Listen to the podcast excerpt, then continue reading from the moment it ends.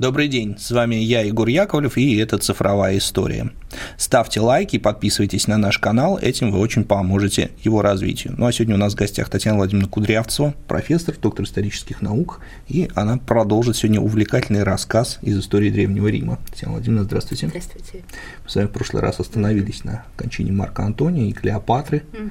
Октавиан одержал победу в борьбе против своих противников, и сегодня поговорим о том, что же произошло после этого? Гай Октавиан, это его природное имя, да, э, родился в богатой всаднической семье из города Велитры, то есть это такой городок э, недалеко от Рима находится, и семейство э, Октавиев там было семейством видным, скажем так, да, то есть знатным по местным меркам. Это, конечно, не Нобелевский род, то есть с такой э, старой аристократией римской им не тягаться.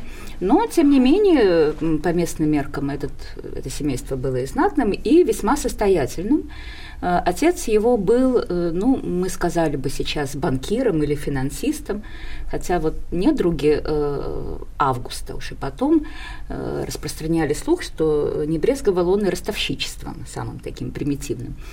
Э, тем не менее, э, он был достаточно состоятелен, чтобы его сын, отец э, нашего героя, получил, видимо, весьма достойное образование и занялся уже не финансами, а политикой. То есть он стал строить вот типичный римский cursus honorum, занимать почетные должности, и дослужился он до претуры, то есть это как бы вторая после консулата да, по значимости должность, и исполнял также обязанности наместника Македонии провинции. Но консулом он стать не успел, потому что э, как раз вот возвращаясь из Македонии, он э, умер то ли 59 то ли 58 год до нашей эры.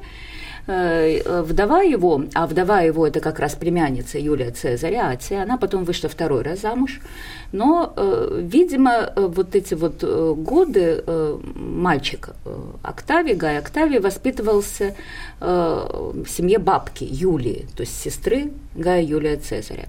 Видел ли его Цезарю своей сестры, не видел, мы этого не знаем, да? Но вот известно, что когда Юлия умерла, а это был 51 по-моему, по год, а, Октавий, то есть тогда это еще подросток 12-летний, произнес на ее похоронах э, похвальную речь в честь усопшей. То есть вот когда-то Цезарь тоже произносил речь, правда, в гораздо более э, старшем возрасте, на похоронах своей тетки, вдовы Великого Мария.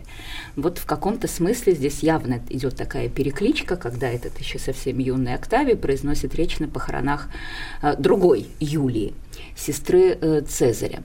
Но, э, э, да, и, кстати, вот в эти детские годы, которые он провел в Риме, мы уже точно знаем, что он обзавелся очень важными друзьями, которые с ним, в общем-то, были потом всю жизнь, до их ухода из жизни. Э, это Марк Випсания Агриппа, э, и это Гай Цильный Меценат – то есть вот в такой компании под надзором бабки он получал образование, ну а дальше, как мы уже знаем, началась э, гражданская война между Цезарем и помпеянцами.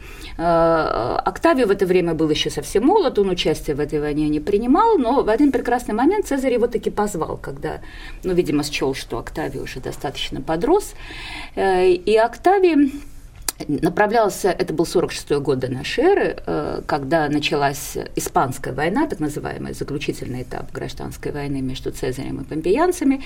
И Октавий направился тогда в Испанию, к Цезарю. Э, и э, с приключениями был этот у него квест, потому что там было и кораблекрушение, и болезни. О болезнях Октавиана я еще потом расскажу особо. Это такой вот непростой вопрос. Э, ну, так или иначе, добрался э, и добирался э, по вражеской территории вот этой своей настойчивостью, целеустремленностью, а может быть, еще какими-то иными своими качествами, он Цезаря, что называется, купил. То есть вот с этого момента Цезарь явно испытывает какую-то особую благосклонность к этому своему родственнику, потому что я уже говорила, что это не единственный был его родственник по мужской линию, у него были даже не внучаты, а просто племянники от другой э, сестры, две Юлии было, соответственно, старшая и младшая. Вот одной из этих Юлий у него был такой Пинарий Квинтпедий, э, племянники. Но вот именно э, Октавий внушал ему, видимо, не только симпатии, но и какие-то надежды, потому что он э, решил дальше за ним присматривать. Он э, отправил его в Аполлонию, это северо-запад Греции, даже уже, видимо, Иллирия, может быть. туда, во-первых, так сказать, вот завершить свое образование, ну и, возможно, так сказать, пройти определенный какой-то и военный тренинг. И когда Цезарь был убит, Октавиан, Октавий тогда еще был как раз в этой самой Аполлонии, и он сразу же отправился в Рим. Ну и как мы знаем дальше, мы про это говорили, у него произошел конфликт с Марком Антонием, который не отдал ему причитающееся ему наследство, а он по завещанию Цезаря был наследником в первой очереди. Тогда юный, теперь уже Гай Юлий Цезарь, да, эм, по римским правилам мы должны были бы называть его Октавианом, и мы его так и называем, да, но известно, что сам Октавиан э, предпочитал вот э, это свое последнее имя, которое как раз указывает на то, что он усыновленный Октавий, опускать да, и, в общем-то, никогда его не употреблял и не вспоминал. Вот дальше он уже всегда именовал себя как Гай Юлий Цезарь или просто Цезарь, э, начинает э, собирать э, армию, ну как это вот, собственно, ветераны его приемного отца, тратя на это э, в очень большой степени э, отцовские, э, не отцовские, а как раз свои собственные деньги, собственно, все свое состояние, видимо, немалое унаследованное от батюшки, он на это дело потратил. И заодно с помощью, опять же, вот этого материального стимула переманивать на свою сторону и легионеров Антония. Ну, дальше вот, собственно, э, опять же, те события, о которых мы уже говорили, э, Мутинская война, э, второй триумвират, да, то есть союз между Октавианом, Антонием и Лепидом, и проскрипции. И вот тут еще один вопрос у нас встает, вот вопрос, скажем так, о жестокости или мягкости Октавиана. И э, здесь тоже, в общем-то, одно из таких противоречий, э, с одной стороны, удивительных, а с другой стороны, влекущих все-таки к этой э, личности внимание историков э, и просто тех, кто историей э, интересуется. Потому что вот будущий август, он весь как бы соткан из парадоксов в каком-то смысле. Да? То есть он вошел в историю как один из самых, ну скажем так, либеральных, милосердных императоров. Да? Но при этом вот наши источники утверждают, что э, по натуре-то своей он был человеком довольно жестоким. И как раз во время вот этой вот гражданской э, войны вот эта вот жестокость, она периодически проявлялась. Хотя, конечно, потом уже, когда Октавиан стал августом, он э, пытался как-то вот подправить и историографию об этих событиях. Совершенно точно он этим занимался. Тем не менее, хотя до нас там не дошли ни воспоминания Антония, допустим, да, который, в общем-то, писал, у него же были тоже что-то вроде мемуаров, Э, ни его сторонников, э, ни э, таких наиболее ярых там сторонников Брута и Кассия, э, я имею в виду идейных, типа такого историка времен Августа и Тиберия, Кремуция, Корда. Э, то есть как бы традиция враждебная, откровенно враждебная э, Августу. Тем не менее, вот что-то проскальзывают, и примеры вот такой жестокости, проявленной Августом, будущим Августом во время гражданской войны, мы встречаем у наших авторов и у Светони, у Диона Кассия, то есть наших, в общем-то, основных источниках по этому периоду. Вот, например, известно, что после битвы при Филиппах, это вот та битва, в которой пал Э, сначала Касси, потом э, Брут покончил с собой. Э, и вот у а, Антоний, ну, как бы проявлял такую определенную благородность к поверженному врагу, там покрыл своим плащом тело Брута. И, в общем-то, тех сторонников Брута и Кассия, которые к нему попадали, ну, отпускал, скажем так, да. А, Октавиан э, приказал там отрубить голову трупа Брута, чтобы потом кинуть ее к статуе Цезаря, отправил ее в Рим. Ну, кстати, она не доехала, корабль потерпел кораблекрушение, так что этот, этот э, э, эффектное действие не состоялось. И вот эти вот республиканцы, да, побежденные, они предпочитали сдаваться, если была такая возможность выбора, именно Антонию а не Октавиану. Э, и потом во время Перузинской войны, если помните, это вот э, уже такой конфликт, когда после победы над э, Брутом и Кассием Антоний уехал на восток, Э, и там и остался, да, потому что вот его состоялось свидание с Клеопатрой со всеми вытекающими последствиями, а э, Октавиан лихорадочно должен был э, найти средства и землю, чтобы удовлетворить своих и Антония ветерана. Вот вспыхнуло это вот восстание во главе с братом Антония, Луцием Антонием и его супругой Фульвием. И центром этого восстания было вот Перузия или нынешняя Перуджа, которую Октавиан в конце концов взял. Э, и потом, э, то есть он, опять же, будучи человеком чрезвычайно э, расчетливым, помиловал и Луция Антония, и Фульвию, а вот не столь счастливых своим родством с Антонием жестоко покарал, причем когда там кто-то пытался просить его о пощаде, он произносил такую фразу «ты должен умереть», говорил Октавиан. И там 300 э, представителей значит, местной знати вообще как там жертвенных баранов как бы принесли в жертву. Вот, то есть это, это запомнилось, и об этом пишет тот же Светоний, э, в целом весьма такой апологетической биографии первого римского императора. Но вот это произвело э, впечатление, конечно, на потомков. Я прошу прощения, можно uh такой вопрос попутно? uh Скажите, а каким образом Август пытался подправить историографию? Уничтожал летописи и приказывал писать новые. В, ну, как это сказать? Можно же да, простимулировать книгоиздателей. Да. Ну, известно, потому что вся, так сказать, еще раз критическая традиция, которая совершенно точно существовала, ею пользовался еще тот же Светоний, то есть в конце первого века это еще было она была, но Светоний это, правда, как бы особый такой разговор, поскольку, поскольку он был э, архивистом при императорах династии э, Антонинов, mm-hmm. да, то есть он, в общем-то, имел доступ к таким документам, к таким произведениям, которым не имели доступ, что называется, простые смертные. Но э, раньше же не было, как известно, печатного станка, книги распространялись рукописным образом, да, ну, были, естественно, такие и книгоиздательские предприятия, и книжные лавки, которые вели как бы определенную торговлю, Э, этой литературы, очевидно, можно было найти какие-то стимулы. Вот. Но мы ничего не знаем, это только предположение. Да? Может быть, э, э, он и в этом и не виноват и э, это как бы дело рук там последующих императоров, да, того же, может быть, Тиберия, потому что, в принципе, вот у нас, если будет потом повод, мы еще поговорим об оппозиции при Августе, была ли она, в каких она формах была, но вот э, одной из форм проявления вот этих оппозиционных отношений были как раз всевозможные памфлеты. Э, некоторые из них были довольно злобными памфлетами, э, и, э, конечно, это должно было как-то вот вызывать у Августа определенные чувства, но он, надо сказать, что держал их в узде, даже как-то раз, когда Тиберий его пасынок упрекнул его в том, что он, в общем-то, не наказывает тех людей, которые эти памфлеты изготавливают и их распространяют, Август ему ответил что-то вроде того, что пусть говорят плохое, лишь бы не делали плохое. Да? То есть тут у него все было под контролем по части вот, обеспечения, скажем так, собственной безопасности. А, а вот, возможно, это было как бы нарочито оставлено как некий такой возможность э, выхлопа определенных оппозиционных настроений. Но, в общем, вот э, предположение о том, что каким-то образом да, историческая традиция фильтровалась там, Августом ли лично, другими императорами, его преемниками, оно высказывалось в историографии, так что это не я придумала.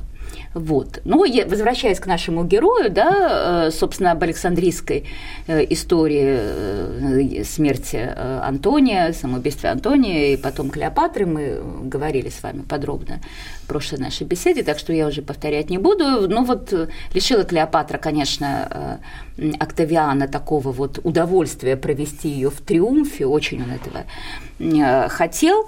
Что касается ее детей, детей Антония, здесь, в общем, скажем так, э, э, Октавиан проявил, ну, такую определенную сдержанность. Э, потому что некоторые льстецы советовали ему вообще все это, значит, вот потомство уничтожить. Он, как известно, приказал убить лишь старшего сына Антония от Фульвии, который уже был, ну, юношей в этот момент, видимо, счел его опасным, э, и э, также Цезариона, сына Клеопатры и, скорее всего, конечно, Цезаря, который для него тоже был опасен опасен. Э, кстати, в общем, э, и того, и другого э, ему, ну, его там приспешникам выдали на справу собственные воспитатели, дядьки, так сказать. Кстати, Октавиан потом их за это наказал, то есть, в общем-то, приказал казнить за такое вероломство и предательство. Тем не менее, значит, всех других детей и детей Антония от Фульвии, и детей, конечно, Антония и Октавии, двух девочек Антонии, да, Антония от Октавии было две девочки, Антония младшая, Антония старшая, и его малолетних детей от Клеопатры. Всех их взяла на воспитание Октавия, и воспитала, и они, в общем-то, вошли в такую вот э, и элиту уже э, империи, созданной Э, созданной Октавианом Августом. Вот э, э, Август вер... Октавиан, пока еще Октавиан, вернулся в Рим после победы над Антонием и Клеопатрой не просто там победителем в войне, а вот таким миротворцем, потому что с ним, конечно, связывали надежды на то, что прекратятся вот эти вот бесконечные гражданские войны, от которых все устали, от которых там Италия и нобилитет э, э, несли э, страшные потери. И, собственно, потом это вот образ миротворца, да, вот с которым связан знаменитый Пакс Романа, Римский мир, он станет одним из главных таких пропагандистских образов, которые будут использовать Октавиан Август в своей пропаганде. А он, в общем-то, Эм, очень заботился об этой стороне своей деятельности, именно о том, как представить свою деятельность э, народу, да, пропаганде. Э, и он э, еще несколько лет подряд занимал должность консула, собственно, вот с 1931 года его каждый год переизбирали, переизбирали консулом. А дальше в 1927 году он делает такое неожиданное заявление. Значит, он заявляет, выступая э, сначала перед народом, а потом в Сенате, э, о том, что вот завершились гражданские войны и что э, республика восстановлена, республика реститута, и что он слагает в себя полномочия триумвира, да, все эти годы он обладал этими полномочиями, они там периодически продлевались, и как бы возвращает власть сенатус популюского романус, да, то есть сенату и римскому народу. То есть вот такая формула, которая, в общем-то, выражает суть э, власти в Римской республике. Э, ну и дальше э, реакция Сената на это. Это, конечно, тоже очень интересно. Конечно, невозможно влезть там в головы тех сенаторов, которые слушают Октавиана, а слушают, слушают его уже не те э, сенаторы, которые, допустим, заседали в этом почтенном э, органе э, во время войны с Антонием. Тогда там было очень много сторонников и Антония. И не только потому, что кто-то там пал на полях сражений, хотя, конечно, такие тоже были, но и потому, что еще в 29 году Октавиан провел первую чистку Сената – то есть э, он э, обладал цензорскими полномочиями, как когда-то Цезарь, ему были эти полномочия даны, и э, эти полномочия, они позволяли ему составлять список и Сената, и всаднического сословия. И вот он такую первую чистку провел, да, видимо, избавившись от каких-то наиболее рьяных своих там недругов или одиозных личностей, по именам мы не знаем, э, кто, там тогда, ну, можем в отдельные случаи восстановить, лишился э, этого места. Э, но вот, то есть это, это уже как бы такой э, сенат э, э, подобранный под себя, что называется. Тем не менее, видимо, реакция была такая как бы разная. Кто-то может быть, и правда поверил, что республика Реститута. Э, кто-то, может быть, и хотел верить, да, трудно было в это верить. Но факт то, что э, Сенат стал э, уговаривать Октавиана не избавляться от этой тяжкой ноши государственных обязанностей э, и э, торжественно наделил его как бы и дальше, то есть как триумвир, он, конечно, обладал там империем да, военным, он его наделил Сенат проконсульским империем над ключевыми римскими провинциями, то есть это те провинции, где стояли практически все легионы римские, во времена э, правления Августа, там, как бы, опять же, цифра по-разному называется, от 27 до 28 было таких постоянных легионов. Э, то есть это Галия, это э, все как бы испанские провинции, это Сирия, это Египет – и вот все эти, ну там еще был Кипр, Киликия добавлен, вот все эти, собственно, э, ключевые германские провинции, тоже потом, э, которые добавлялись, вот все эти провинции, они все находились под прямым управлением императора, то есть под его империей. Да? Во все прочие провинции назначались по-прежнему наместники из бывших высших должностных лиц. Э, и, да, Сирия, конечно, Сирия еще тоже императорская провинция. Э, и вот, э, значит, проконсульские империи, то есть высшая военная власть, а фактически командование армии, потому что, еще раз, большинство там легионов, за исключением буквально там пары, парочки, находилось э, в этих провинциях. Но это еще не все, и ему как раз вот тогда был, было при, преподнесено торжественное прозвище «Аугустус», то, собственно, вот с этого момента, с 27 года до нашей эры, Октавиан у нас превращается уже в Августа. Э, и э, имя император, да, э, точнее титул император, который, опять же, такого еще республиканского происхождения, мы об этом говорили, и им наделялся победоносный полководец, так же, как и в случае с Цезарем, стало его преномен, то есть первым именем. То есть его официальным именем после всех этих, значит, вот, добавлений почетных имен и прозвищ стало император, Цезарь Аугустус Диви Филиус, то есть император Цезарь Август, сын Бога, потому что он позаботился о том, чтобы его покойный приемный отец Цезарь был обожествлен, в том числе, видимо, и для того, чтобы вот так вот красиво именоваться сыном Бога. И вот это вот такая официальная титулатура с этого момента августа. Ну, там еще другие почести, ему там щит золотой преподнесли э, с э, основными там добродетелями, типа э, там виртус, доблесть, пиетас, благочестие, юстиция, справедливость и так далее. То есть вот с этого момента мы уже можем еще раз говорить об августе э, как о как об августе, уже вполне официально.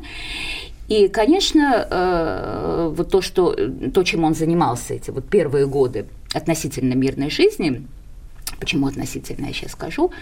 Э, это было, собственно, обустройство римского государства, потому что никакая, конечно, это не была республика, реститута. Да?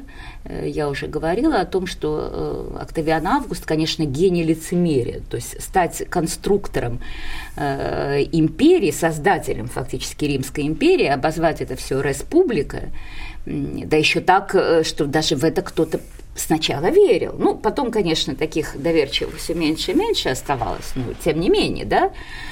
А, вот он, собственно, стал выстраивать вот эту вот машину, Э, под себя соответствующий бюрократический аппарат, и тут он, конечно, показал себя великолепным организатором. Да?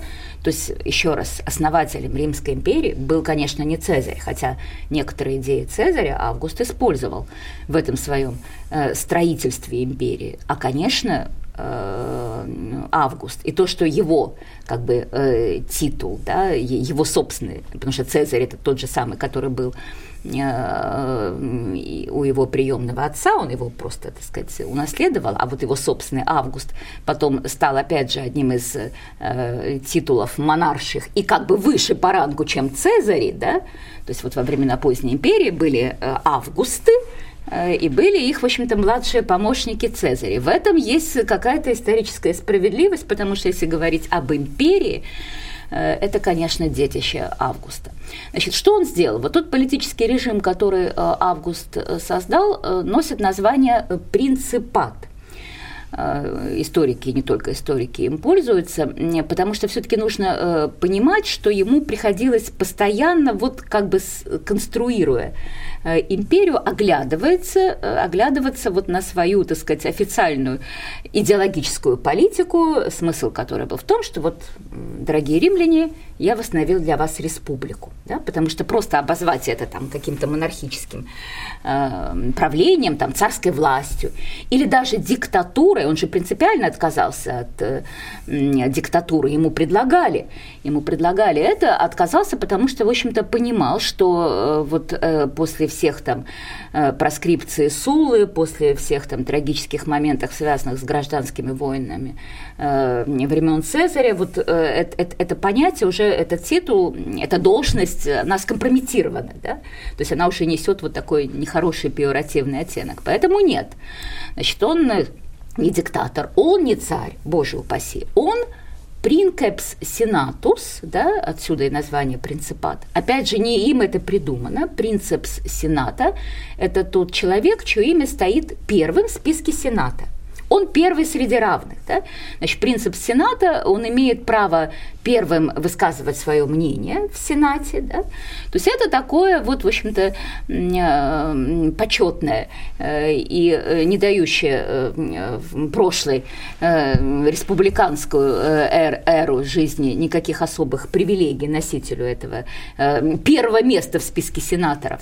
А при Августе, конечно, все было иначе. Так он принцип Сената, откуда и название принципат. И мы видим, как, собственно, вот в этом конструкции, которую он выстраивает, сочетаются, с одной стороны, какие-то республиканские элементы, а с другой стороны, конечно, несомненно, вот то, что относится к монархическому началу этой, этой самой э, конструкции. Собственно, э, вот э, юридическим основанием его власти было просто аккумулирование разных полномочий. Да? То есть он не объявил себя там царем, да?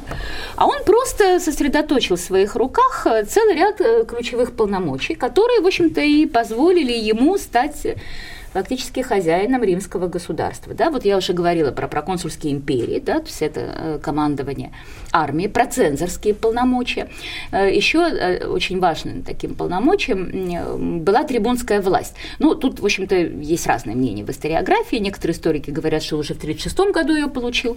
Сейчас все-таки большинство считает, что в 1936 году он получил не саму эту трибунскую власть, а неприкосновенность народного трибуна Сакру Сантус. Кстати, род Октавия, в котором он принадлежал, вообще-то плебейский по происхождению, то есть он мог бы быть и народным трибуном, но э, при Цезаре э, этот род был возведен в патрицианское достоинство, и в итоге, так же, как и Цезарь, э, Октавиан, потом Август, он не мог занимать должность народного трибуна, только плебеи могли занимать должность народного трибуна, но вот так же, как когда-то Цезарь, не занимая должность, имел вот эту трибуникия потестас, да, власть, народного трибуна. Также и э, Август. То есть э, это право вето, которое он, соответственно, получил, да, ну вот в 23 году, там чуть позже было, в 23 году я еще скажу, что тоже произошло.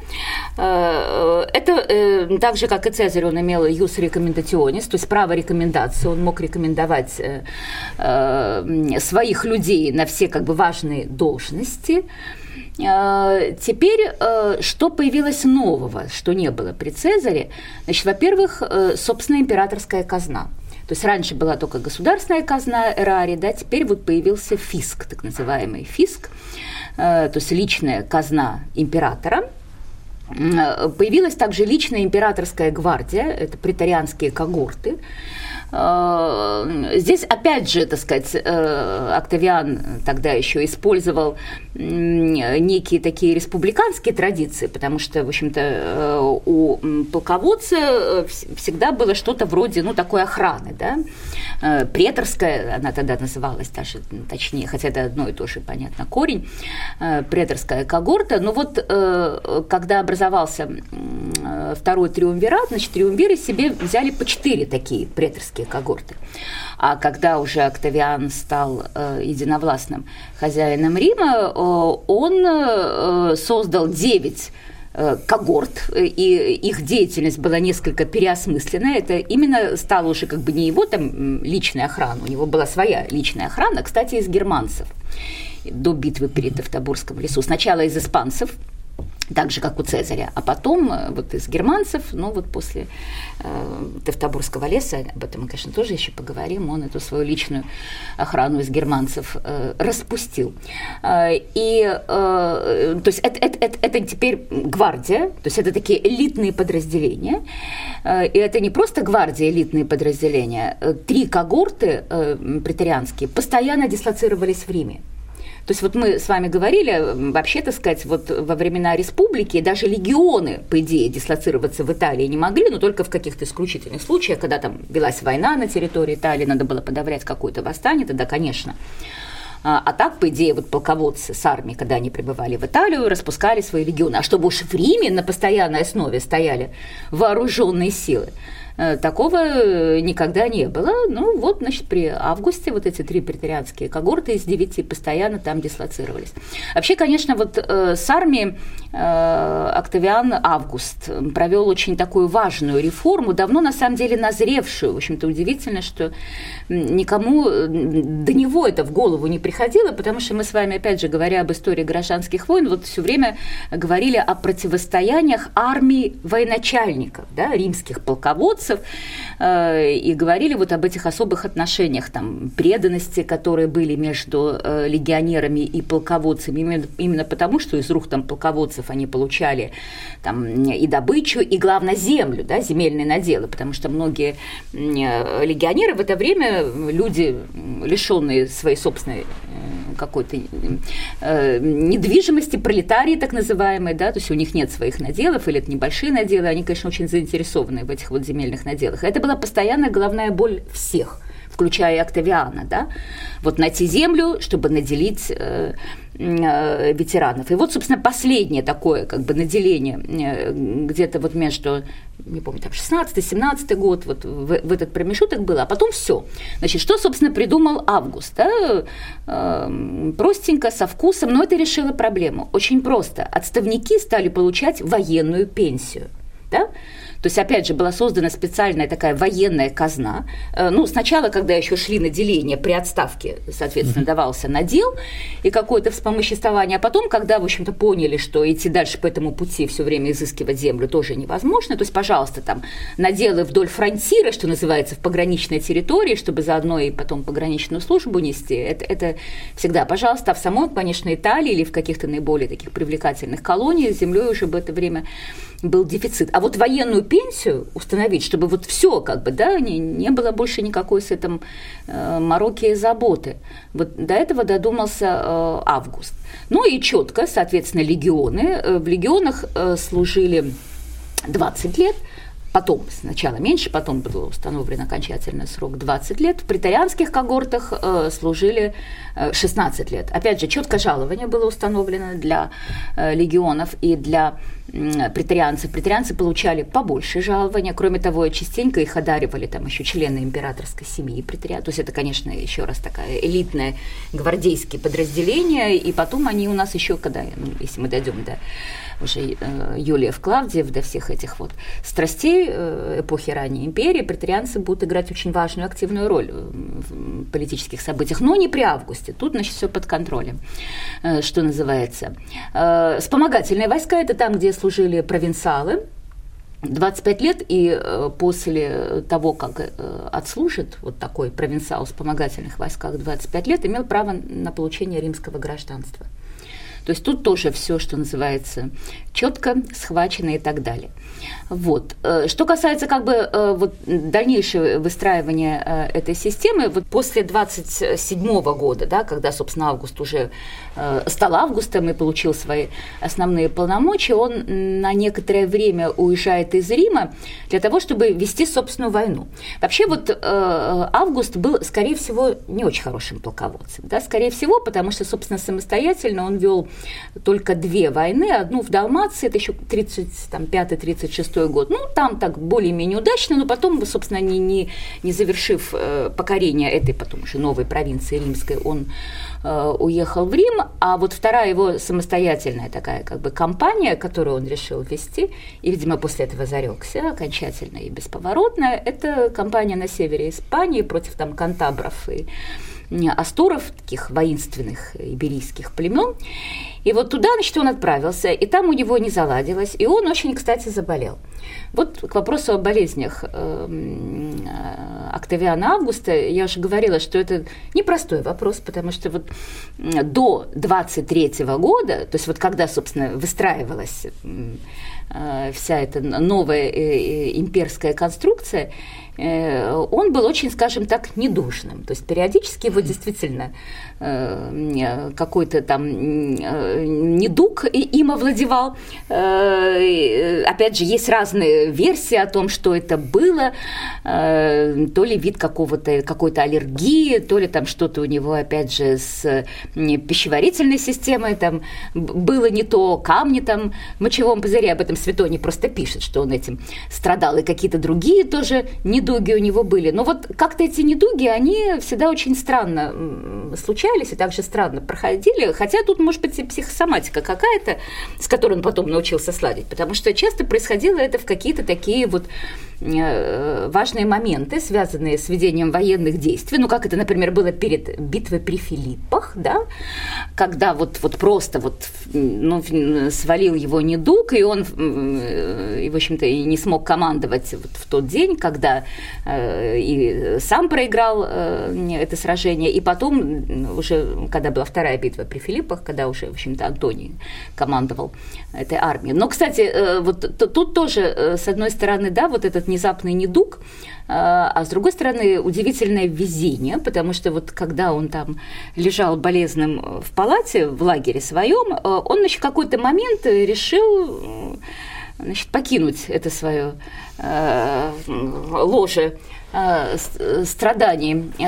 И, а тут как раз э, налет войск, э, собственно, Брута на этот лагерь его, и э, ворвавшиеся в его палатку солдаты Брута, думая, что там еще, значит, лежит Октавиан, который вот только-только что тут вроде бы был, они там изрубили, значит, это вот ложе, а его там уже не было. В общем, везунчиком он был необыкновенным. Кстати, э, Плутарх рассказывает о том, что когда э, Антоний играл с Октавианом Э, в кости или в чет не чет, любимые игры Октавиана, он, видимо, азартный был вообще. Либо там их боевые петухи или перепела, то есть у них были бои и перепелов боевых, значит, с собой выясняли отношения. Всегда побеждал Октавиан. И Антоний тоже, в общем-то, так вот как-то негодовал, руками разводил, но вот какое-то невероятное тоже везение, ему действительно везло неоднократно в жизни. Да, значит, э, либо сон какой-то его внезапно овладевал, вот так было во время войны с Секстом Помпеем перед одним из морских сражений и так далее. То есть что-то всегда происходило в такие вот решающие батальные моменты с ним. И вот э, с этой войной тоже что-то пошло не так, и он заболел.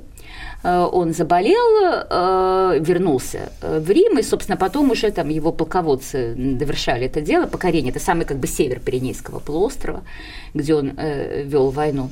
Значит, в очередной раз э, во время его правления три раза закрывали двери храма Януса. Храм, Я, храм Янус, э, двери закрывались во времена мира. Да? Э, в римской истории в основном он, он был открытым, потому что римляне все время воевали. Но вот, значит, это, это тоже вот использовалось, конечно, в пропаганде. И вот последняя его такая болезнь серьезная, это 23 год. И тут действительно, в общем-то, он серьезно заболел, настолько серьезно, что он призвал даже своего вот лучшего друга, и, видимо, в тот момент он его считал своим как бы наследником э, э, Марка Випсания Агриппу и отдал свой перстень. И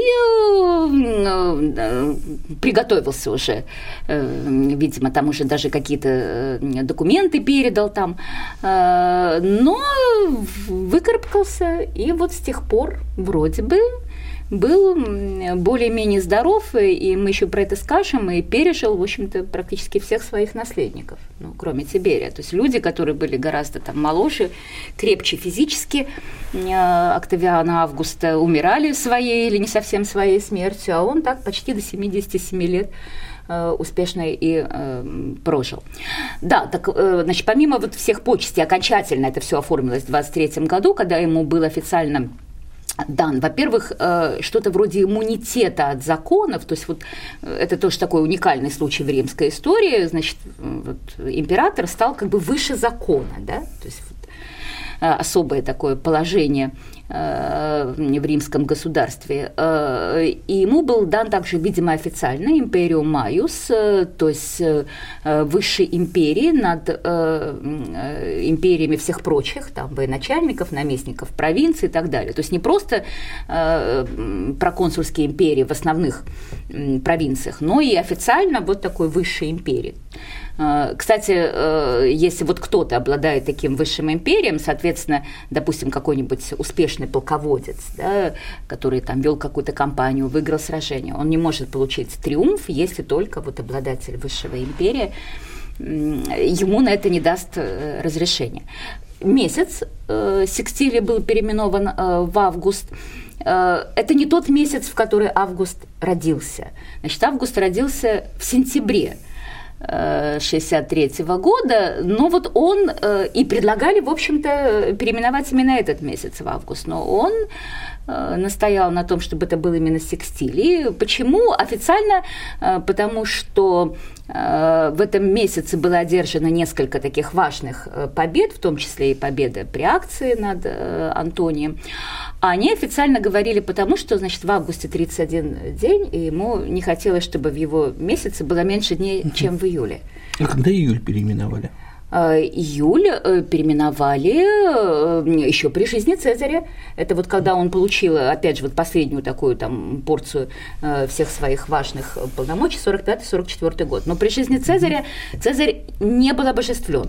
Что касается как бы Августа, то официально он сын Бога, да, Деви Филиус, о чем я уже говорил. Что касается обожествления Августа, фактически оно происходило уже при жизни Э, принципса. Единственное, что значит, Август э, как бы запретил э, возводить храмы лично ему, они всегда возводились в связке с богиней Ромы, которая символизировала собой Рим. Да? Рома по латыни Рим.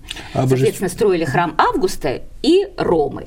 И э, э, первоначально только в провинции. Вот в Риме при Августе, да, э, храма в честь него не было. И уже как бы, э, да, но при этом его лары, то есть домашние боги, э, его пенаты почитались как общегосударственные уже боги, его там гений личный тоже, да, почитался уже как вот в таком государственном масштабе.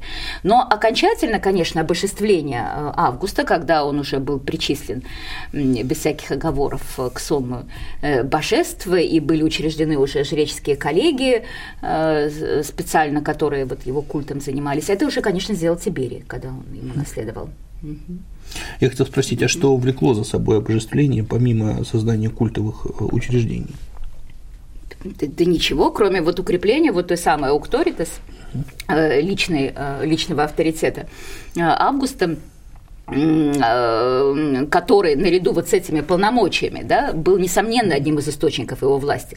То есть, когда мы говорим о, о том, почему, рассуждаем о том, почему, в общем-то, ему это удалось, да, то, что не удалось Цезарю, скажем, да, удалось создать вот эту вот новую конструкцию э, власти э, и э, не просто создать, да, но и, в общем-то, умереть своей смертью и передать это по наследству, ну, тому, собственно, уже на тот момент единственному наследнику, который у него был, мы должны иметь в виду, что это вот не только вот из-за того, что он сосредоточил в своих руках э, разные полномочия, но и, конечно, из-за этого огромного личного авторитета, которым он пользовался. Вот вообще тут нужно понимать немного об особенностях римской власти в целом, in total, как говорится, потому что вот эта вот аукторитас, да, э, она всегда в Риме была, ну, вот таким же как бы источником власти, как какие-то вот конкретные официальные полномочия. Вот, скажем, первенствующее положение Сената в государстве римском было э, основано на аукторитас патрум, на авторитете отцов-сенаторов.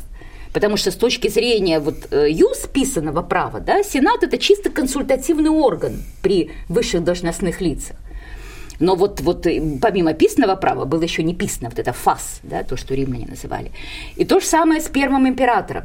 Э, вот его власть, она зиждилась в том числе, и э, его проект поэтому имел успех на его огромном личном авторитете. А тут, конечно, умелая пропаганда, да, которая ведал его ближайший друг Гай Цильний меценат. Вы, значит, посмотрите, какой выбор друзей это, да, замечательно, да. Один, значит, вот ведает пропагандой, другой, собственно, командует во всех там ключевых, опять же, каких-то военных конфликтов, пока не подросли пасынки. Э, я еще расскажу об этом, о пасынках Тиберии и Друзи.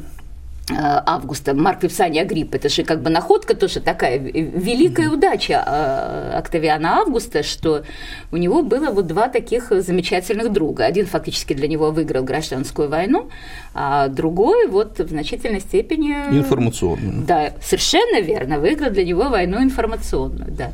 И это, конечно, тоже его характеризует, да, потому что выбор друзей, и не просто выбрать, а вот сделать так, чтобы они ему были верны, а тот и другой были верны. Э, хотя надо сказать, что вот, видимо, еще как раз вот в первые годы, во времена гражданской войны, когда вот, вот эту свою жестокосердие Октавиан особо не сдерживал, известно, что меценат его часто пинал, и в том числе публично, говоря что-то вроде «да постынь ты, мясник», Карнифекс он его называл, мясником, да, вот, вот в смысле. Ну вот постыл, сделал выводы, и, да, выиграл все войны, в том числе войну э, информационную. Вот. Хотя, если говорить о его, скажем, такой вот э, э, личной жизни, тут были, несомненно, и разочарования, и некоторые такие трагические моменты.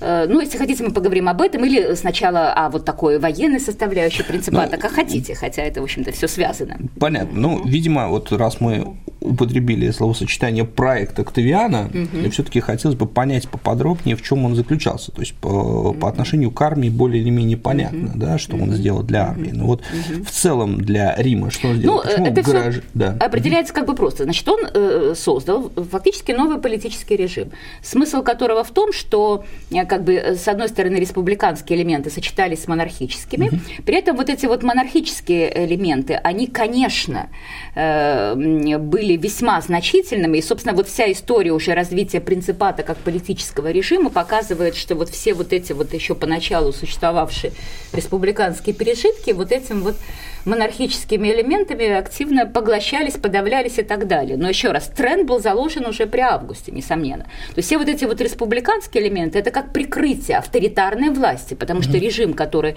создал э, Август, это, конечно, авторитарный режим. Это режим личной власти, императора, принципса и, и так далее.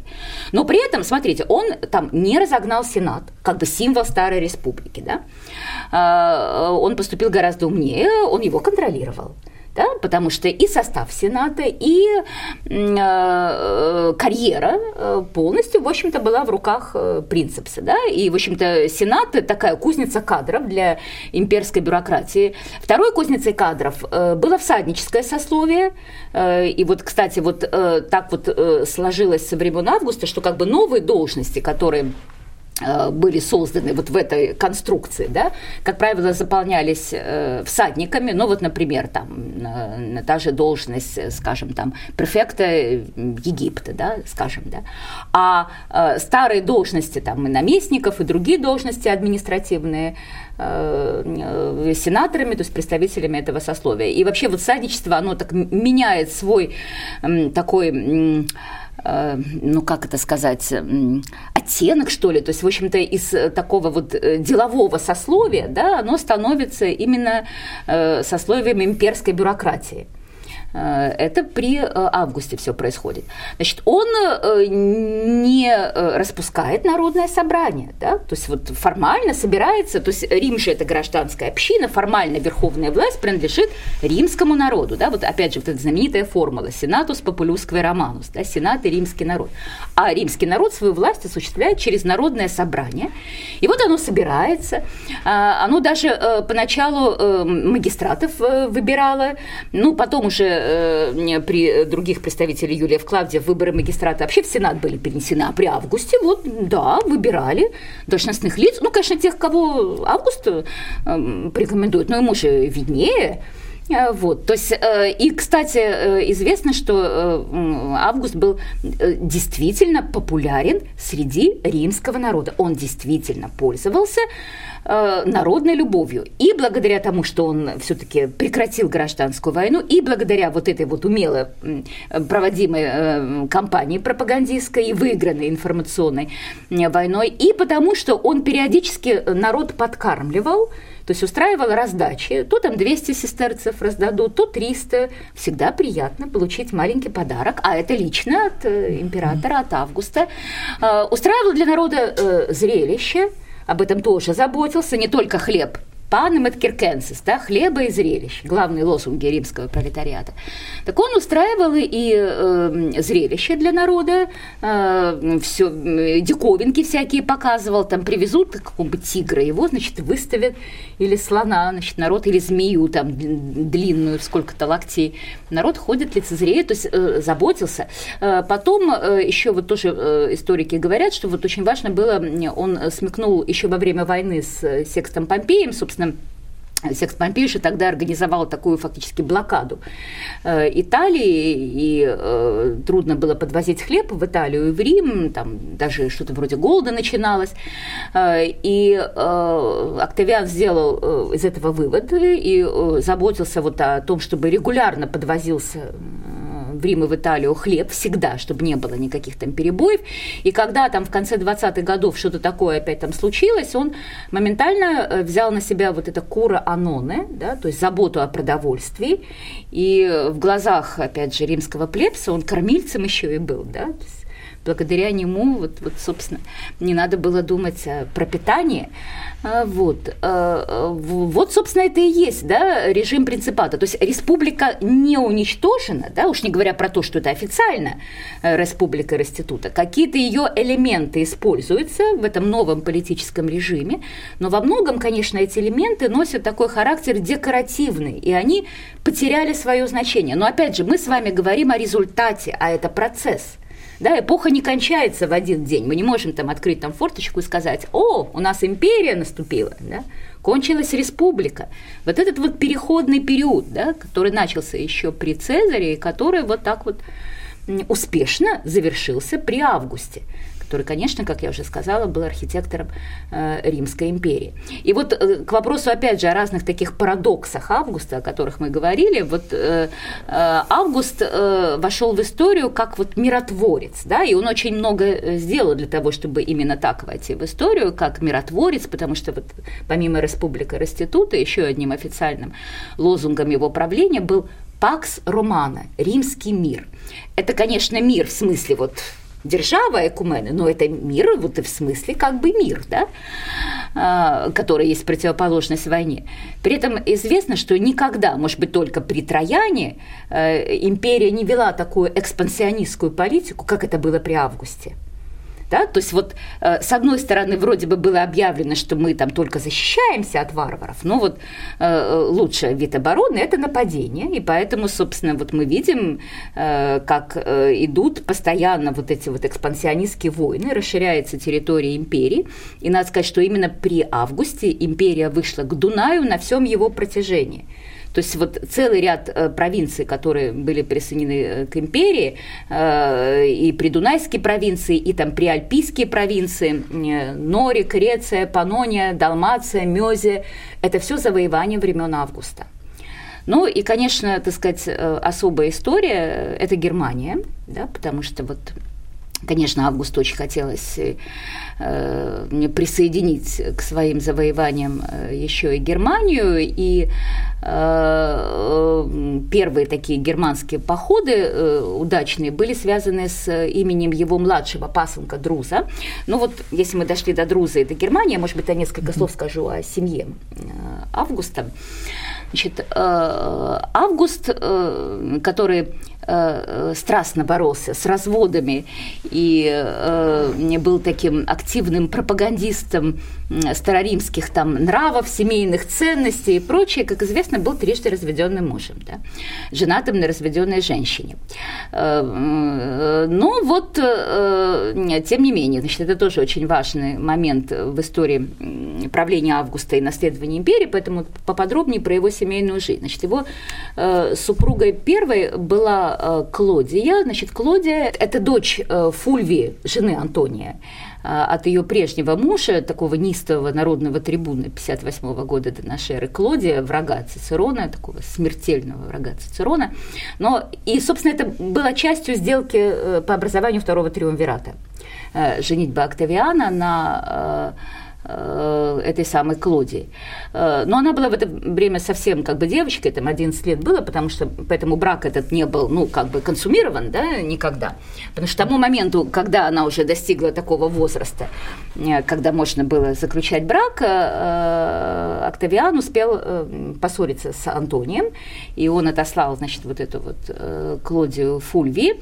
Это раз. А во-вторых, во-вторых, через некоторое время он женился на э, Скрибонии. Значит, Скрибония э, – это родственница Помпея и, соответственно, секста Помпея, потому что в тот момент, 1939 год, э, был заключен так называемый Мизенский мир, и триумвиры тогда на какое-то время задружились с Секстом Помпеем. Все это кончилось потом опять очередным раздором и возобновлением войны с Секстом Помпеем, который в Сицилии, как я рассказывала, создал вроде такого пиратского государства своего отдельного. Так вот, значит, вот этот брак с Крибонием, он долго э, не продлился, э, потому что примерно через год э, Октавиан со Скрибонией развелся. И единственный его ну вот достоверный, несомненный ребенок вообще, это дочь Юлия от Скрибонии. Больше у него детей не было, ну, по крайней мере, нам о них неизвестно. Хотя есть э, одна такая версия, я еще тоже сейчас скажу. А развелся он со Скребонией в том числе потому, что он э, встретил и вот действительно влюбился. Может быть, это было первый и последний раз в жизни, когда Октавиан потерял голову. Э, он влюбился в красивую и умную супругу Тиберия Клавдия Нерона Ливию Друзилу. А, Причем э, э, Тиберий Клавдий Нерон, собственно, так же, как и Ливия, э, они были сторонниками секста Помпея, то есть вот как раз вот в этот момент кратковременное такое определенное союза с Секстом Помпеем и произошло это знакомство, когда Август, будущий Август впервые увидел свою значит, будущую супругу, увидел и без памяти влюбился. И хотя Ливия Друзила была значит, глубоко беременна, он, тем не менее, сделал так, чтобы она развелась с мужем. Ну, собственно, Тиберий Клавдий Нерон, э, видимо, опять же, смекнув, какие выгоды может ему сулить этот союз, сам ее выдал замуж за Октавиана как вот отец посажен на ее бывший супруг. И вот в тот день, когда Скрибония рожала Юлию, значит, как раз э, Октавиан женился на этой самой Ливии, которая в этот момент была беременна, беременна своим вторым сыном, то есть у нее уже был сын, от Тиберия Клавдия Нерона Тиберии, и она родила второго сына, мальчика Друза. Есть мнение, э, оно, правда, скажем так, маргинальное. Ну, вот, например, мой коллега, известный саратовский историк Парфенов, его разделяет, что вот Друз на самом деле это сын Октавиана. Э, и этим объясняют э, особо нежные чувства, которые Октавиан питал к своему младшему пасунку. Но вот ничего из того, что нам известно из источников, то есть если говорить о том, когда познакомились, да, Ливия Друзила, э, или просто Ливия и, э, соответственно, э, Октавиан, когда родился Друз, не, не говорит о том, что это действительно могло бы быть и так. А вот эти вот особо нежные чувства можно объяснить тем, что, собственно, Чем он его вырастил. Да, он, в общем-то, для него был его, конечно, как собственный сын. И он всегда его действительно предпочитал старшему Тиберию, к тому же э, у Друса был такой более приятный, приветливый характер. Тиберию, он, конечно, такой мизантроп по натуре-то, и, в общем-то, вся эта вот неопределенное его положение при дворе отчима, она только способствовала развитию в нем вот этой вот его мизантропических качеств. А с Друзом, конечно, все как бы проще, и он потом женил его на своей любимой племяннице Антонии младшей, дочери Антонии и Октавии которая была и, и красивая, и умна, и весела, и нравом добра, что называется. Кстати, вот э, опять же интересно, что Друз не раз э, э, говорил э, о своих симпатиях там, к Бруту и Кассию, к Старой Республике. То есть он был еще таким, в общем-то, республиканцем по своим убеждениям. И к вопросу, опять же, исторической случайности, что бы там было, если бы вот с Друзом не случилось то, что случилось, э, ну, можно так поупражняться на эту тему, это всегда интересно, да, что могло бы быть, если бы. А если бы э, не случилось вот то, что случилось, э, Друс очень успешно воевал в Германии, то есть он оказался так же, как Тиберий, вот в этом смысле, конечно, Октавиану Августу повезло, оба его пасынка, несомненно, обладали таким дарованием полководческим и вели очень успешно те кампании, которые он им поручал. И он, собственно, э, то, что Германия в какой-то момент, причем не, не, не та вот Германия, которая как бы вдоль Рейна, фактически вдоль границы с Галией, которая потом называлась там Верхняя, Нижняя Германия, и была очень сильно романизирована, конечно, а настоящая вот эта вот дикая Германия, которая между Рейном и Эльбой находится, это результат, конечно, вот этих вот успешных походов Друза, который потом продолжил его старший брат Тиберия. То есть Друз дошел до Эльбы, Э, и, в общем-то, завоевала для Рима эту, эту, в общем-то, важную новую провинцию. Но вот в девятом году до нашей эры случилось вот такое несчастье, когда э, Друз э, был вот во время этого э, похода очередного против германцев, он как-то неудачно упал с лошади, и от последствий этого ранения что-то там, может быть, там был открытый перелом, в общем, какая-то была нехорошая получена травма в результате этого падения, и он умер. И это, конечно, опять э, поставило перед э, Августом уже вот остро э, проблему наследования, которая уже, в общем-то, давно не давала ему покоя, потому что я говорила, что у него только одна дочь, да, у него нет сыновей. Дочь эту свою, Юлию старшую, он сначала выдал замуж, естественно, за Марцела, своего любимого племянника, сына Октавия, первого мужа Марцела. И он э, рассчитывал, что Марцел станет его наследником. Собственно, он его уже так потихонечку приобщал э, к, к делу управления империей. Но вот Марцел подвел, в 23 году он взял и умер. Да? Э, э, значит, вот после смерти Марцела его предполагаемым наследником стал Марк Випсани Агриппа. Овдовевшую Юлию он тут же выдал замуж за Агриппу. И э, у Агриппы и у Юлии было несколько детей.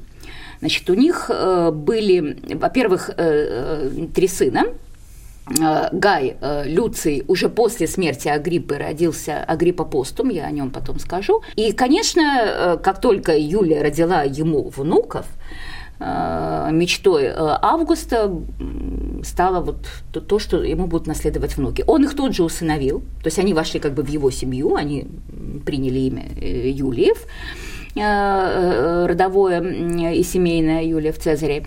И, но они еще были совсем юны в этот момент, поэтому Агриппа, да, его как бы вот потенциальный наследник. Но вот в 12 году Агриппа умирает – Агриппа умирает, вот так вот опять же подвел Августа. А, они, кстати, с Августом сверстники. В 63 году оба э, родились, меценат чуть постарше. Значит, э, после смерти э, Агриппы, значит, остаются как бы внуки и пасынки. Друз женат на любимой племяннице Антонии. И, кстати, брак очень счастливый был. А, а вот э, э, что касается... Ой, какая Агриппина, простите, Юлия. Юлия младшая. Агриппина это, это, дочь Друза, я оговорилась, конечно. Значит, соответственно, у Агриппы и у Юлии дочка Юлия. Э, Юлия младшая. Значит, ну, Луций Цезарь, Агриппа Постум.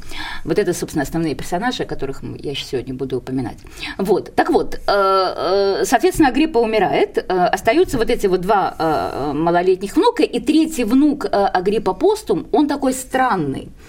Он странный, и э, странности эти, возможно, носят какой-то такой э, врожденный характер, хотя тут тоже единого мнения нет, э, но он какой-то такой буйный был с детства, очень необузданным, трудно обучаемым, и есть, опять же, разные, опять же, конструкции про то, что он страдал там чем-то вроде аутизма или наоборот каким-то таким видом шизофренического расстройства, а может быть и не страдал, а это все опять же э, очернение с легкой руки Ливии, которая вот, ну вот э, в этой парадигме выступает как такая там э, злобная мачеха, которая расчищает трон для своих собственных сыновей. Э, Тиберия и Друза, и поэтому все как бы вот потомство Юлии пытается каким-то образом э, дискредитировать, э, либо вообще не извести и так далее, извести в буквальном смысле. Но факт то, что вот с Агриппой поступом, постумом, а постум он потому что умер его отец, и он родился после смерти отца. Таких мальчиков и девочек называли постумом или постумией в Риме. Вот с этим, значит, Агриппой, Агриппой Постум отдельная как бы спич, он все время был как бы вне императорской семьи, Август его не усыновлял, а потом его, в общем-то, отправили, ну, в такую, что-то вроде ссылки даже. Он жил сначала на одной вилле, потом на одном э, острове. Э, вот, э, значит, Лу, Лу, Люций и Гай, главное, э, Гай и Люций, Гай старший, Надежда Августа.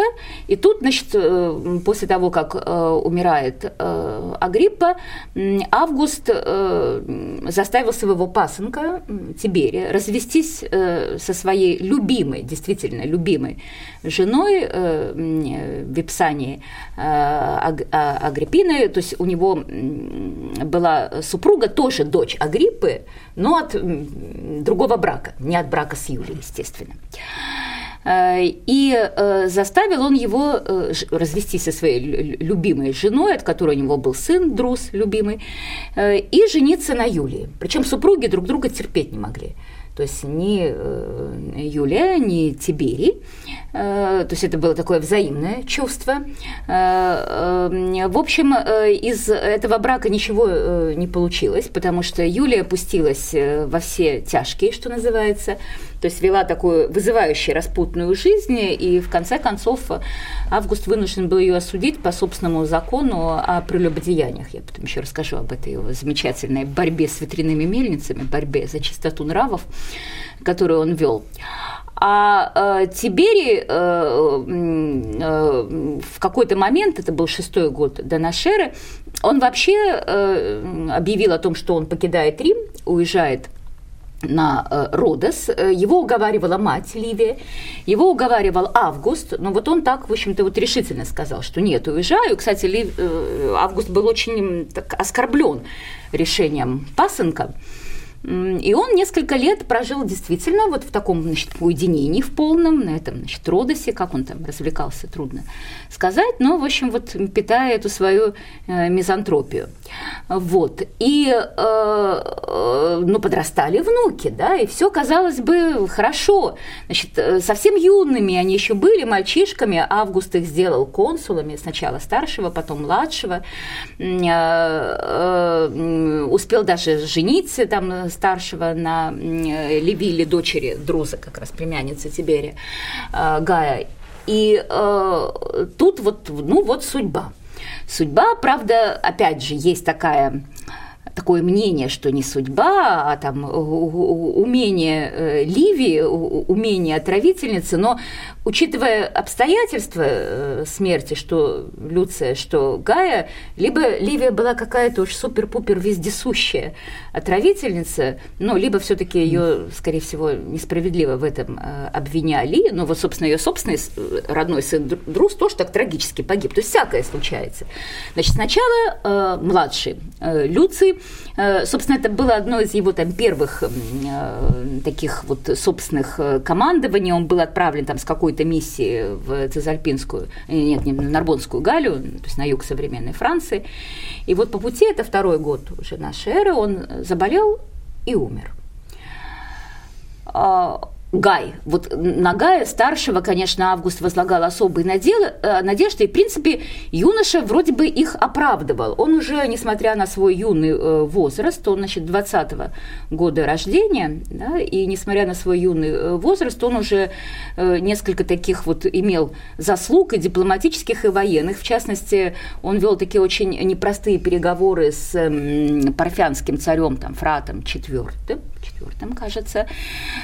И это действительно был такой дипломатический успех. Они как бы договорились, потому что Э, в этот момент Рим и Парфия были, что называется, на грани очередной парфянской войны, как, кстати, когда-то сам Август вот в 20-х годах тоже блестяще дипломатически решил вот эту вот парфянскую проблему, да, и смог убедить тогдашнего там царя Фрата III э, выдать э, вот эти вот трофеи, которые парфяне взяли, когда они победили Краса в 53 году до нашей эры.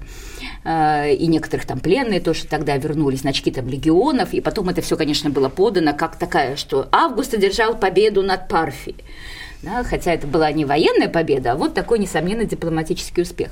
Так вот, значит, этот молодой Гай тоже э, оказался, значит, не лыком шит, он прекрасно провел эти переговоры с парфянским царем, они договорились, что а, Армения станет, в общем, таким буферным государством, и он даже как бы сделал так, чтобы Гай э, в Армении э, на троне оказался именно римский ставленник. Ну вот, собственно, вот эта Армения и стала тут таким Э, камнем преткновения, в конце концов погубившим Гая, потому что через какое-то время после этого э, договора с Парфи в Армении началась заварушка, и вот этот проримский ставленник был свергнут, и Гай э, повел туда легионы, и все вроде бы, в общем, успешно для римлян решилось, но лучше бы, конечно, он туда их не повел, потому что он получил ранение во время Э, этого, этой армянской экспедиции. Ранение было очень серьезным, он сложил в себя полномочия командующего, поехал в Рим и не доехал. И умер. И все, да, то есть полусумасшедший один внук и больше никого кроме Тиберия, вот того пасынка, который, еще раз, Август не любил, никогда не любил чувствовал себя даже вот, ну, как бы оскорбленным, когда Тиберий отказался его послушать и э, уехал на Родос. Ну, вот ситуация после э, смерти Гая безвыходная, и он, э, естественно, Тиберий возвращается в Рим, Август его усыновляет, и с этого момента, в общем-то, понятно, кто наследник, потому что об Агриппе Постуме, который там где-то в ссылке живет и растет, вообще никто даже не вспоминает.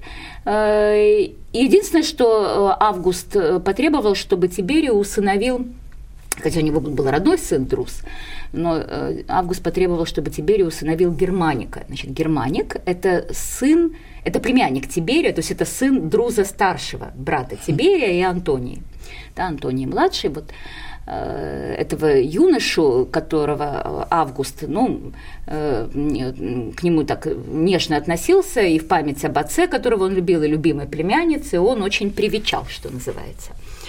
Вот. Э, вот, собственно, э, как решился в итоге вопрос о престолонаследии. Что касается э, судьбы завоеваний Августа, ну, точнее, его полководцев, его пасынков, значит, здесь ситуация такая. Что касается придунайской границы, то там как бы вот все было достаточно четко. Ну, то есть, конечно, граница была беспокойная, и там даки досаждали, тем не менее, э, вроде бы вот этот э, Лимес э, какое-то время казался устойчивым. Но вот в шестом году нашей эры случилось совершенно неожиданное. В Панонии, ну, это примерно территория там, современной Венгрии, вспыхнуло восстание – мощнейшее восстание э, против э, римской власти. И вот, собственно, Тиберий это восстание подавлял, там 200 тысяч инсургентов было. То есть это такая нешуточная сила. То есть империя стянула туда все фактически силы и в конечном итоге подавили Панонское Э, восстания. Кстати, Тибери, когда это все началось, он э, был в очередном таком походе против немецкого племени маркоманов, и ему пришлось э, срочно тогда договориться как раз с вождем этих маркоманов, э, как это сказать, интернета тогда не было, и этот, значит, товарищ Маркоманский, он даже не подозревал про то, что вот на самом деле происходит в Панонии, а так бы, в общем-то, мог, конечно, извлечь определенные дивиденды политические, поэтому и согласился действительно заключить перемирие, и Тибери потом вот подавлял это вот восстание, подавил его э, достаточно успешно, хотя вот опять же, конечно, э, сложно это было сделать. Э, но тут новые драматические события произошли. Это вот как раз мы уже подошли к Тевтобурскому лесу, о котором, видимо, сейчас у нас и пойдет речь. Да? Ну вот возвращаемся да, к Германии. В Германии в девятом году нашей эры воевал такой известный полководец тех времен Публик Вентилевар. Э, он, кстати, был в родстве с императорской семьей. Э, и э, так вот получилось, что три легиона Вара, там, скорее всего, не полная комплектация была, потому что общая численность, вот три легиона, плюс у него была пара тысяч еще конницы, вспомогательные там какие-то тоже были войска. Считается, что где-то 1020 у него было. Э, и э, в том числе сопровождал э, Вара, такой один из вождей племени херусков по имени Арминий. Вот это, конечно, личность очень интересная. Значит, интересная она потому, что Арминий вообще-то был римским гражданином, и не просто римским гражданином, а он Э, несмотря на свой, в общем-то, такой молодой возраст, э, получил всадническое достоинство. Э, Тацит пишет об этом так, за заслуги. Вот чем именно он заслужил, даже не просто как бы римское гражданство, а всадническое достоинство, да, там, золотое кольцо, всадническое, сказать сложно. Ну вот за что-то он был вот так вот особо отмечен. То есть он несколько лет жил в Риме, да, то есть вот э, проходил такое обучение э, римское, Вообще вот привлекать вот так вот на римскую службу, э, знать э, различных там племен гальских и германских, там испанских и так далее. В общем-то в этом ничего не было необычного, но не все делали такую, в общем-то, стремительную голову, головокружительную карьеру, как Армини. То есть, видимо, у этого молодого хируска действительно были какие-то качества, которые вот позволили ему так выдвинуться.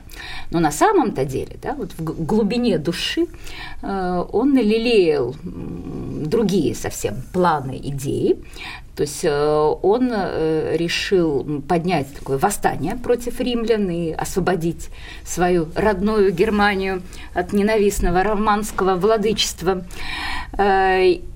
Надо сказать, что Квинтиля Вара предупреждали. Собственный э, тесть э, Армения, Сигест, по-моему, его звали, он несколько раз э, говорил Квинтилю, предостерегал Квинтиля Авара, чтобы он, вот, в общем-то, не доверял э, Армению, обратил на него так, особое внимание, но Квинтиль Вар, видимо, в общем-то, совершенно э, был глух ко всем этим призывам, потому что полностью доверял вот этому молодому хируску. Ну и в итоге э, случилось то, что случилось. Армении привел римлян в засаду. Дело происходило в лесу, недалеко от реки Визер, такая лесисто-болотистая местность, в отвратительную погоду, проливной дождь, там буря бушевала, и вот из деревьев, там с деревьев, из-под земли выползали эти германцы и просто накинулись они на а, обоз, на а, легионы Вара. Вар, конечно, пытался там организовать какую-то оборону, но все было бесполезно.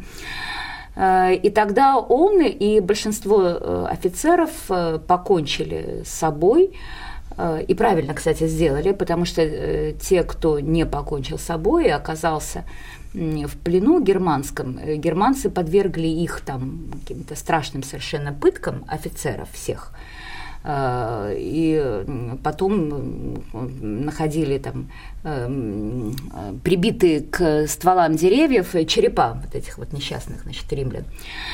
Э, то есть это, это, это, конечно, страшное было поражение, и э, Август, когда он получил э, известие о том, что произошло в Тавтобурском лесу, он очень переживал. Известно, что он несколько месяцев не стриг волосы, не брился, это в знак траура, и периодически близкие наблюдали такую сцену, когда, значит, Август, а он уже так в годах довольно, да, пожилых, он так бьется о косяк дверной и говорит фразу «Квинтили варе легионес редде», фраза, которая стала крылатой «Квинтили вар верни легионы». Кстати, помимо вот этой знаменитой «Квинтиливар э, верни легиона», еще одна э, фраза Августа тоже вот э, занимает почетное место в списке крылатых выражений. Это его любимая поговорка «фестина ленте», да, «спеши медленно». Так, или там «спеши не торопясь», так как ее иногда «поспешай не торопясь» переводят. Вот, вот так. И это, конечно, остановило вот это грандиозное наступление империи на варварский мир. То есть все завоевания Друза и Тиберия за Рейном были потеряны для империи и, собственно, потеряны навсегда. Потому что э, в дальнейшем, да, в составе э, Римской империи были там э, провинции Верхняя, Нижняя Германия, но это вот именно Приренская зона. А все то, что дальше, все это было утрачено после вот этой вот неудачи в Тевтобурском лесу. А, кстати, немцы потом уже позже, в XIX веке, они из этого Армения Э, Германа, да, Армения, то есть это как бы э, латинизированная форма его имени, а немцы его называют Германа, они сделали из него такой символ возрождения, национального возрождения, единения Германии, там писали пьесы, песни, там какая-то такая патриотическая у них есть с Арменией, памятник ему там в XIX веке поставили огромный, как бы на месте сражения, ну, в Тавтобурском лесу. Вот, э, вот э, это такой трагический, конечно, момент, который как-то так несколько э, набросил тень на несомненные внешнеполитические успехи правления Августа, потому что это уже конец его правления, конечно, хотелось так красиво кончить, но вот не получилось. А я вот. прошу прощения, вот он распустил гвардию свою, да, вы сказали? Почему он распустил? Вы, вы а, телохранители, да, после этого случая, да, да не, не, видимо, уже не доверял, ну или так чисто Из германцев, да, вы сказали? Вот. А, ну, еще несколько таких моментов э, правления Августа, э, хочется на них остановиться. Э, это вот я уже несколько раз упомянула его борьбу за чистоту нравов. Да?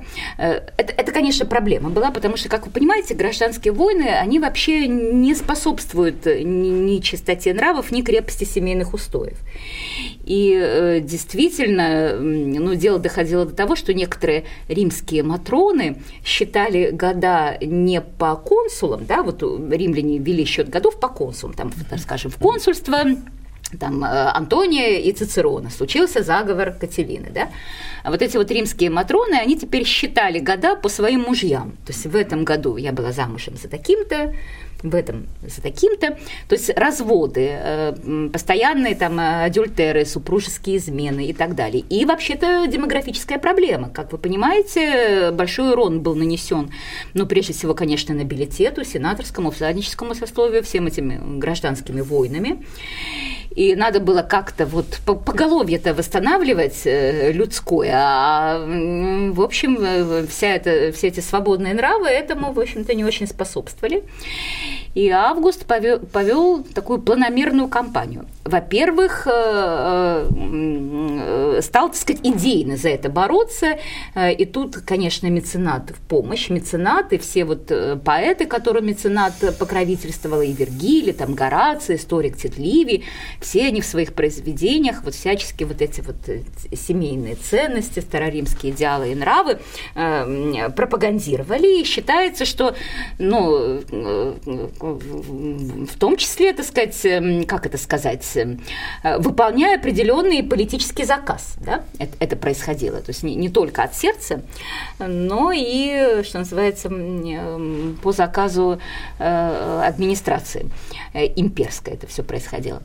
Э, и, э, кстати, вот Овидий, э, который был очень популярен, автор науки любви и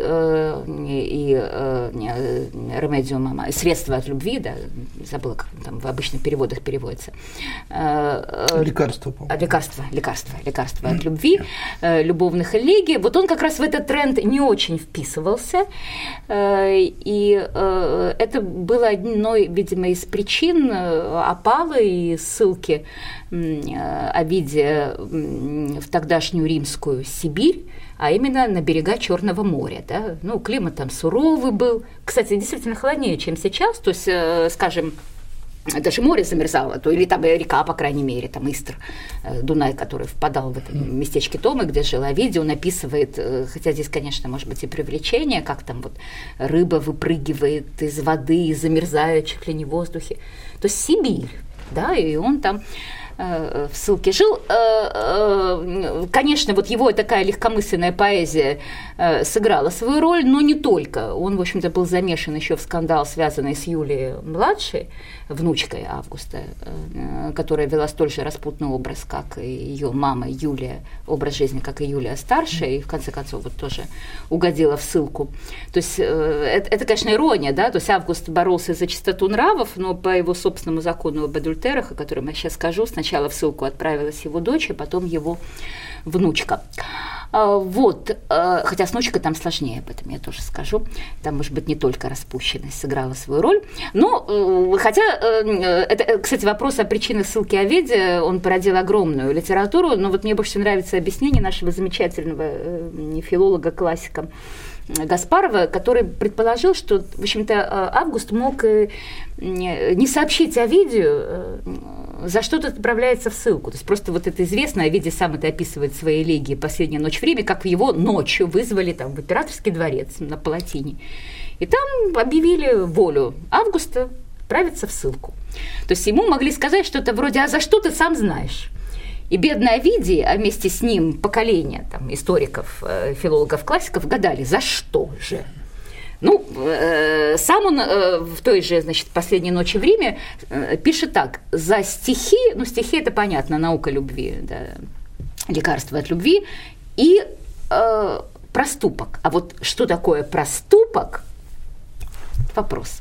Может быть, даже и самовидие только строил предположение, а точно и не мог сказать, за какой такой проступок его отправили в ссылку. Но это все, опять же, вписывалось в этот вот тренд борьбы за чистоту нравов. И в этот же тренд, конечно, вписывались два закона – которые были предложены и проведены самим э, Августом, и поэтому они называются Юлиевы законы. Значит, Юлиев закон э, о браке и Юлиев закон о прелюбодеяниях или об адультере. Вот э, что касается Юлиева закона о браке, он предписывал э, ну, неженатым значит, там, мужчинам в возрасте от 20 до 60 и дамам неженатым там, от 16 до 50 состоять в браке. Ну, заставить нельзя было, да, конечно, всех тут же как бы это ермо на себя а, одеть, поэтому там прописаны были всякие стимулы. То есть те, кто, да, те, кто овдовел, они должны были сначала, там даже было полтора года, потом как-то смягчили, трехлетний дали э, срок, найти себе нового спутника жизни. Были прописаны определенные ограничения и определенные стимулы. Значит, ограничения в основном финансового порядка, то есть, скажем, э, свобода завещаний. Вот если кто-то э, делал э, завещание в пользу вот такого безбрачного, там, бездетного, э, то половина э, имущества шло в казну, допустим, да? Э, либо даже какой-то там налог, некоторые историки говорят, на безбрачных и бездетных именно женщин был наложен. Ну, потому что, видимо, считается, что если женщина очень захочет, она всегда, так сказать, найдет себе спутника жизни. Если было там несколько детей, то отец семейства получал такие официальные преференции на государственной службе. То есть вот так э, Август собирался как бы стимулировать заключение браков. А, что касается закона об адюльтерах или или о прелюбодеяниях, если перевести на русский язык, то э, там прописаны были, э, опять же, возможные наказания за тех, кто был увлечен супружеской измене. Во-первых, вот если, скажем, отец э, или там муж узнавал о таком прелюбодеянии, он обязан был, что называется, открыть дело, сообщить властям, потому что если он этого не сделает, то его могли оштрафовать.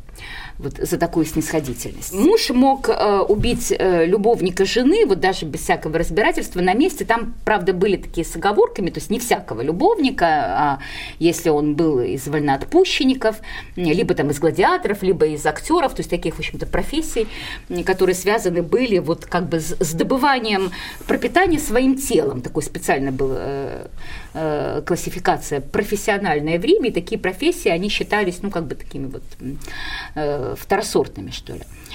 А, а вот отец э, имел право э, убить на месте любовника, независимо от его э, ранга и положения, но только вместе с дочерью.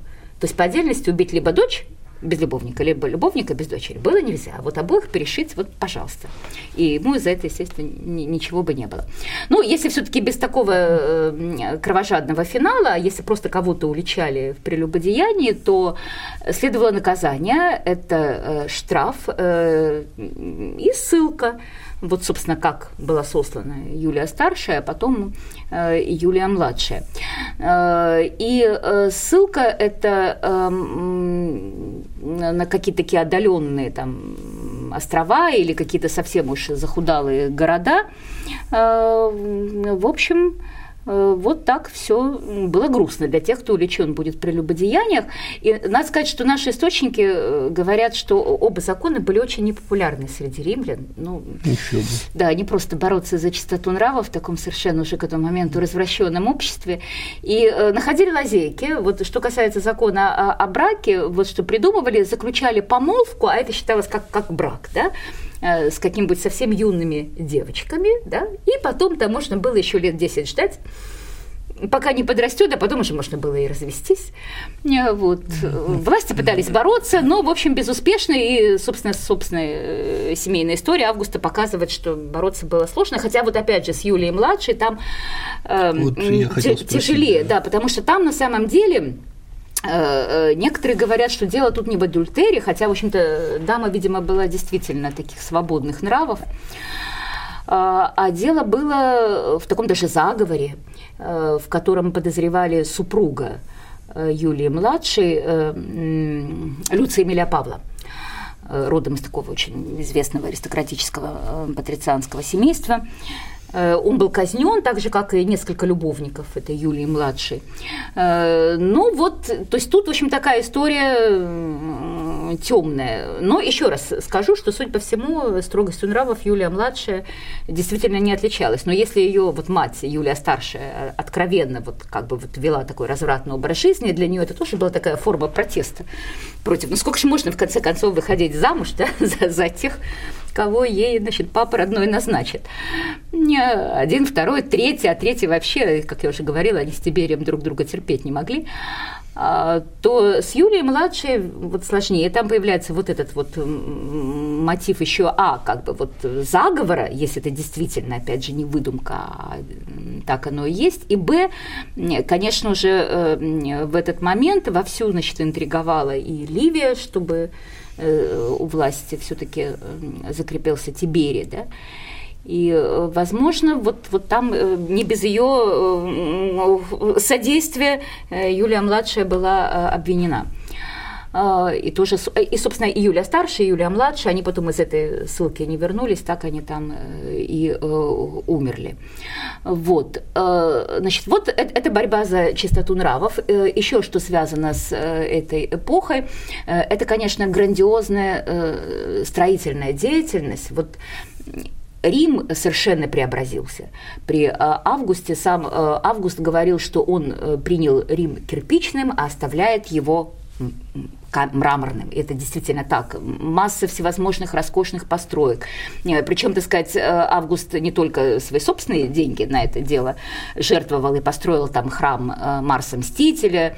Ну, Марс как бы прародитель римского народа, и форум Августа новый появился.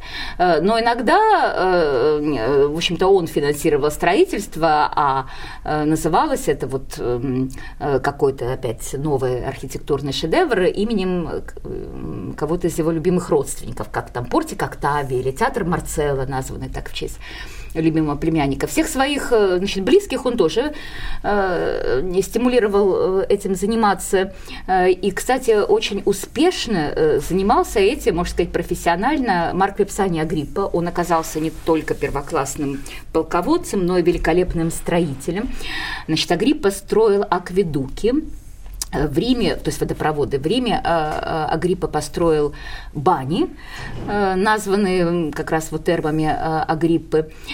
И причем вот он курировал строительство по всей империи. И, собственно, очень многие нынешние такие, ну, как бы знаковые римские руины, которые мы наблюдаем в Европе, это все детище Агриппы, как, например, в Ниме единственный полностью дошедший до нас античный храм, да, в основном мы их в таком руинообразном виде наблюдаем, а вот кто хочет посмотреть, как выглядит настоящий античный храм, милости просим во французский город Ним, где вот этот Мезон Каре, да, квадратный, ну, такой прямоугольный дом, э, так называемый, э, это храм, который построен был, ну, Агриппой, там, по его приказу, и посвящен его сыновьям, усыновленным Августу, Люцию и Гаю. Там соответствующая надпись идет.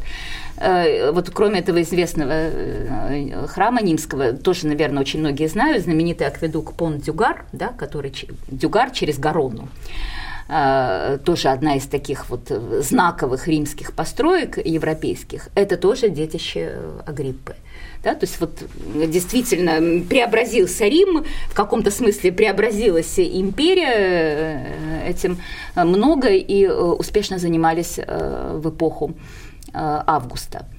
Э, ну вот, если у вас еще какие-то вопросы, я отвечу, потому что я уже так подхожу как бы вот к, к последним там, дням, даже часам. Да, вот, собственно, жизни. про это и был вопрос. Угу, как угу. умер Октавиан, да? Угу. Ирония э, заключается в том, что э, умер э, Август, в месяц Август, в который, как мы уже знаем, он не родился, но он умер. Кстати, вот после этого тоже вот были такие предложения все это переименовать. Здесь есть один такой э, момент, э, если хотите, загадочный, потому что высказывалась определенная версия, и э, вроде бы можно так перетолковать некоторые даже не столько сообщения, сколько умолчания источников, хотя сразу хочу сказать, что это все зыбко, что перед смертью Август поехал навестить своего вот этого внука Агриппу Постума, да, который жил там, в ссылке, практически в заключении. То есть это такая железная маска. Древнего Рима. Да. А, что-то все-таки как-то вот неспокойно было у него на сердце, если это действительно так. А, собирался ли он предпринять э, какие-то меры, что-то он там понял, решил, ничего не можем сказать, хотя, опять же, вот с этим предположением связано и другое предположение, что э, Ливия, ну вот мы помним, да, вот да, ее образ, скорее всего, несправедливый по отношению к этой высшей степени незаурядной женщины, да, такой э, коварной и всемогущей отравительницы, она что-то вот забеспокоилась э, и какую-то, значит, отраву Августу подала в его любимых фигах, то есть в инжире. А, точно мы никогда не узнаем, так ли это. Ну, я имею в виду с, с, с отравой, это, это, это очень сомнительно. А вот с визитом как гриппе точно никогда не узнаем, был ли он, не был и что он думал, потому что вот завещание, которое потом было вскрыто, там все было по-старому, основной наследник Тибери и, и наследница второй очереди Ливия. Э, вот. И, значит, после этого э, э, пути, ну, то есть он был в этот момент в пути, да, в пути. Сначала в Неаполь он заехал, а потом в городке под названием Нола, ну, где-то по пути из Неаполя, в Рим, он занедужил, он заболел, ну вот вообще-то нужно помнить, что ему было уже почти 77 лет, да, он не дожил там несколько недель до своего дня рождения. То есть возраст уже почтенный, учитывая такую, в общем-то, жизнь достаточно бурную, полную всяких страстей, потерь, страданий, лишений, невзгод. В общем, естественная смерть, и учитывая его э, болезненность, которая, правда, потом как-то чудесным образом закончилось. Но в этом, собственно, то есть одна из версий, что это заслуга врача. У него действительно был очень хороший врач, который там придумал ему какой-то комплекс бальнеологических процедур или спа-процедур, Э, в частности, там какие-то особые холодные ванны, которые как-то вот действительно и сначала облегчили его телесные страдания, а потом каким-то образом вот привели к его излечению, потому что вот опять же после 23 года э, мы никаких таких особых болезней не слышим, хотя до этого он бесконечно страдал, он плохо переносил и жару, и холод, у него там по весне всегда был насморк, в общем, всегда он какие-то недуги его сопровождали телесные. Тем не менее, как я уже говорила, пережил практически всех своих наследников потенциальных, дожил до 70, почти 7 лет. А, а, уже на смертном одре, то есть он, в общем-то, уходил из жизни в полном сознании, он э, просил своих, там, ну, какие-то близкие были, Ливия, конечно, была рядом с ним, хорошо ли он сыграл комедию жизни. И, и дальше произнес э, такое двустишее, которым оканчивали свои представления, как правило, вот актеры пантомимы. Коль э, хорошо сыграли мы, похлопайте, и добрым проводите на словом, ну, как-то так, я вторую строчку забыла, но вот это вот, коль хорошо сыграли мы, э, похлопайте, и добрым проводите нас напутствием, ну, примерно вот так. Значит, и после этого, э, обращаясь к Ливии, он сказал, э, там, Ливия, помни, как, как мы жили вместе, живи и прощай. Вот, собственно, это были последние его слова. И э, все отмечают, что, в общем-то, смерть была, ну, такой достаточно легкой. То есть он не страдал, не мучился, отходя в мир иной. Вот так, собственно, это был 14 год уже нашей эры. И э, ушел из жизни первый римский император и основатель, в общем-то, империи, режима принципата э, Гай Юлий Цезарь Август, да, Октавиан. Ну что, император умер, да здравствует император, да? Да. В следующий да. раз поговорим про Тиберия. Поговорим про Тиберия. Спасибо большое, Татьяна Владимировна. А на сегодня все.